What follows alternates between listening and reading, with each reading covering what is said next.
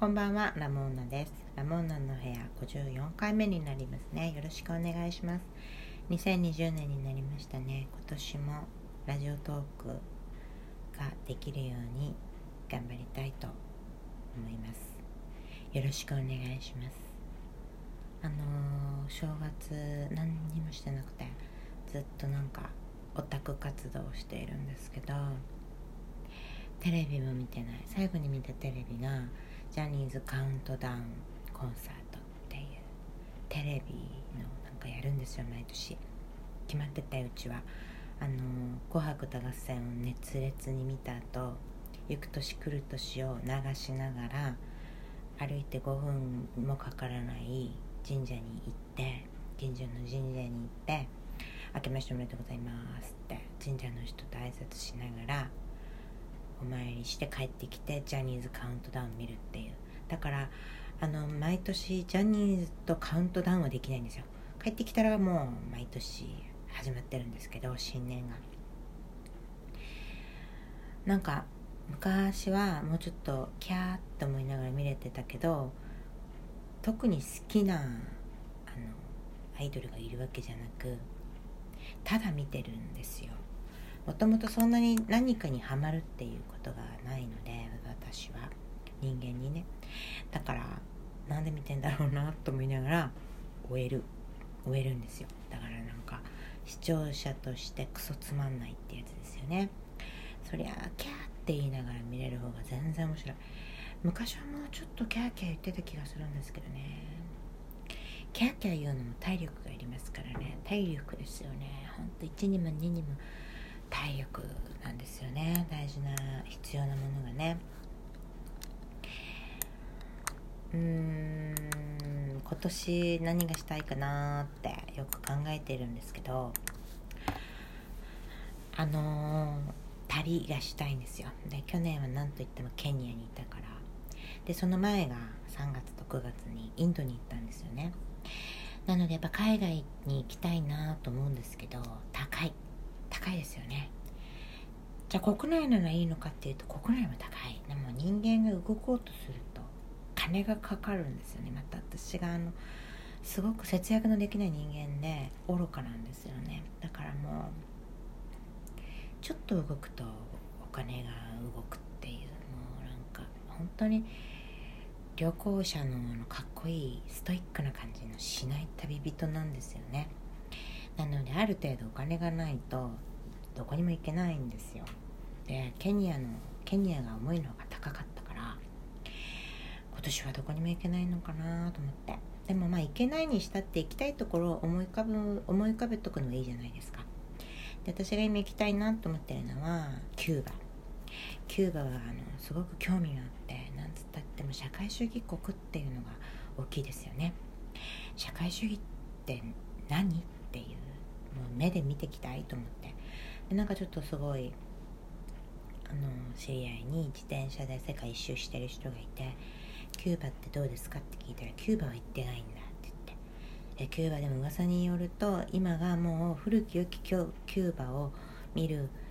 今がチャンスらしいよってなんかアメリカと国交が回復して、まあ、オバマさんがやったみたいなんですけど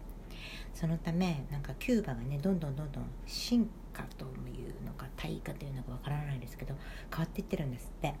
なのでキューバのいいところを見るのが今だって聞いたよって言われて焦るって思って。キューバ行きたい。社会主義を目の当たりにしてみたいから。でもでも行ったら行ったで本当わからないんでしょうね。そんな主義なんて。言論統制されてるわけでもないだろうし多分。キューバの人と聞いたことないですよね。キューバの人知り合いとか。いるんです。いるいますよね。なんだツイッターとかまあツイッターなんて日本語のものしか私は見ないから。キューバが実在するのかっていうのをちょっと確かめたいっていうのがありますよね。あるよって話ですけど。で次に行きたいなって思ってるのが次っていうか、まあ、ここはもう順序ない。ない同列なんですけどプリンス・エドワード島ですね。カナダのあの赤毛のアンの舞台となったところで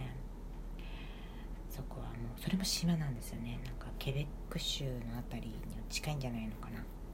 ちょっといい加減なこと言ってるかもしれないんですけど上の方でちょっとプリンス・エドワード島に行って赤毛のアンをかみしめていきたいなと思って大好きなんですよ。赤毛のアンの景色が。映画ありきの話をしてるんですけど本はね読んだんですけどねやっぱりね最初に映像を見ちゃってるものだから映像ってやっぱりよしよしですよね。なんかもう勝っちゃうんですよねあの魅力にね。魅力が先に。本も好きなんですけどまあもうミーガン・ファローズの「赤毛のアン」と「アボンリーへの道」っていうのをドラマでずっと見ててその舞台がプリンス・エドワード島の景色ふんだんに使われてるのでね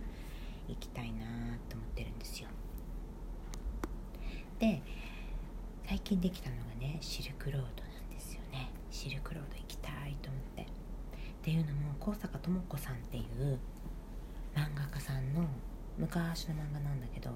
シルクロードシリーズっていう漫画があってなんかこの前友達と2人で年末のあのなんだっけ忘年会してた時になんかその友達がツイッター動かしながらバーって喋ってたんだけどこれあっとか言って急になんかねちょっとラムちゃんさこれ読んでって急に思い出したみたいでこの漫画は私の人生に多大なる影響を与えたんだ絶対読んでほしいって言われたんですよ。そのもう10年ぐらいの付き合いになるけど初めてそんなこと聞いたなと思ってしかもなんか誰かの全然違う漫画の背表紙を見て思い出して私に伝えてきてそれそれ本当に多大なる影響与えてんの？と思いながらね。あの Kindle Unlimited にあのその漫画登録されてたからあの読み放題ですね。漫画読み漫画っていうか書籍読み放題の Amazon のサービス私利用してるので今安いんですよ。月99円かなんかで入れてて3月ぐらいまで。それでまあ私もあの時間もあることだしと思って年末見てみた読んでみたら面白い漫画ですごい壮大なんですよ。シルクロードを10人の神様が、いいるんですけど守ってるっていうのかな。でその神様が織りなすお話お話いや神様ほとんど関係ない。なんか姿勢の人々のどうにもならないその出来事をその神様がなすすべもなくでもたまに手出しするんですけどね。そうやってそう人間のを見つめていく見つめている話なんですけどすごく雄大な時が流れていてどんどんどんどん飛ぶんですよ時代とか場所とかがね。それを見てまあでもシルクロードのそのシルクロードに沿った国々土地の話ではあるんですけどすごくいい漫画で。うわですごく砂を感じるんですよその漫画を読んでるとね。あの照りつく太陽でも夜は寒い。それで砂嵐みたいなのをすごく感じる漫画で。ああ実際に見てみたいなと思って。それでシルクロードに行ってみたいなって思ったんですよね。昔インドでラクダに乗ったことがあったんですけどすごくねあのラクダインドでラクダに乗った時にね申し訳ないなと思ったんですよ。ラクダにね。ラクダ申し訳ないなと思って歩けるのにしかも別に全然砂も何もないのにただの娯楽で乗ったんですよね。あれでもラクダには乗れないってもうこんなってラクダってすごくやっぱ背が高くて乗ったらもう視界がぐーんと広がるんですよ。これはラクダっていう体を持ったラクダだから見ていい景色なんだと思ってもう私が見ちゃいけない景色なんだってめちゃめちゃあの落ち込んだんですけどどうせ乗るなら楽しめばいいんですけどねそういうとこで落ち込むところがあるんですよね私。でもシルクロードに行ったらちょっとラクダに乗っても許されるんじゃないのかなってわけもなく思ったんですけどね。そういうことでねまあ今年は行けないでしょうけどキューバ、えー、プリンス・エドワードとシルクロードのに接する国々のどこかに今猛烈に行きたいなって思ってるんですよね。じゃあ今日はこの辺で終わりますね。今年もどうぞよろしくお願いします。さようなら。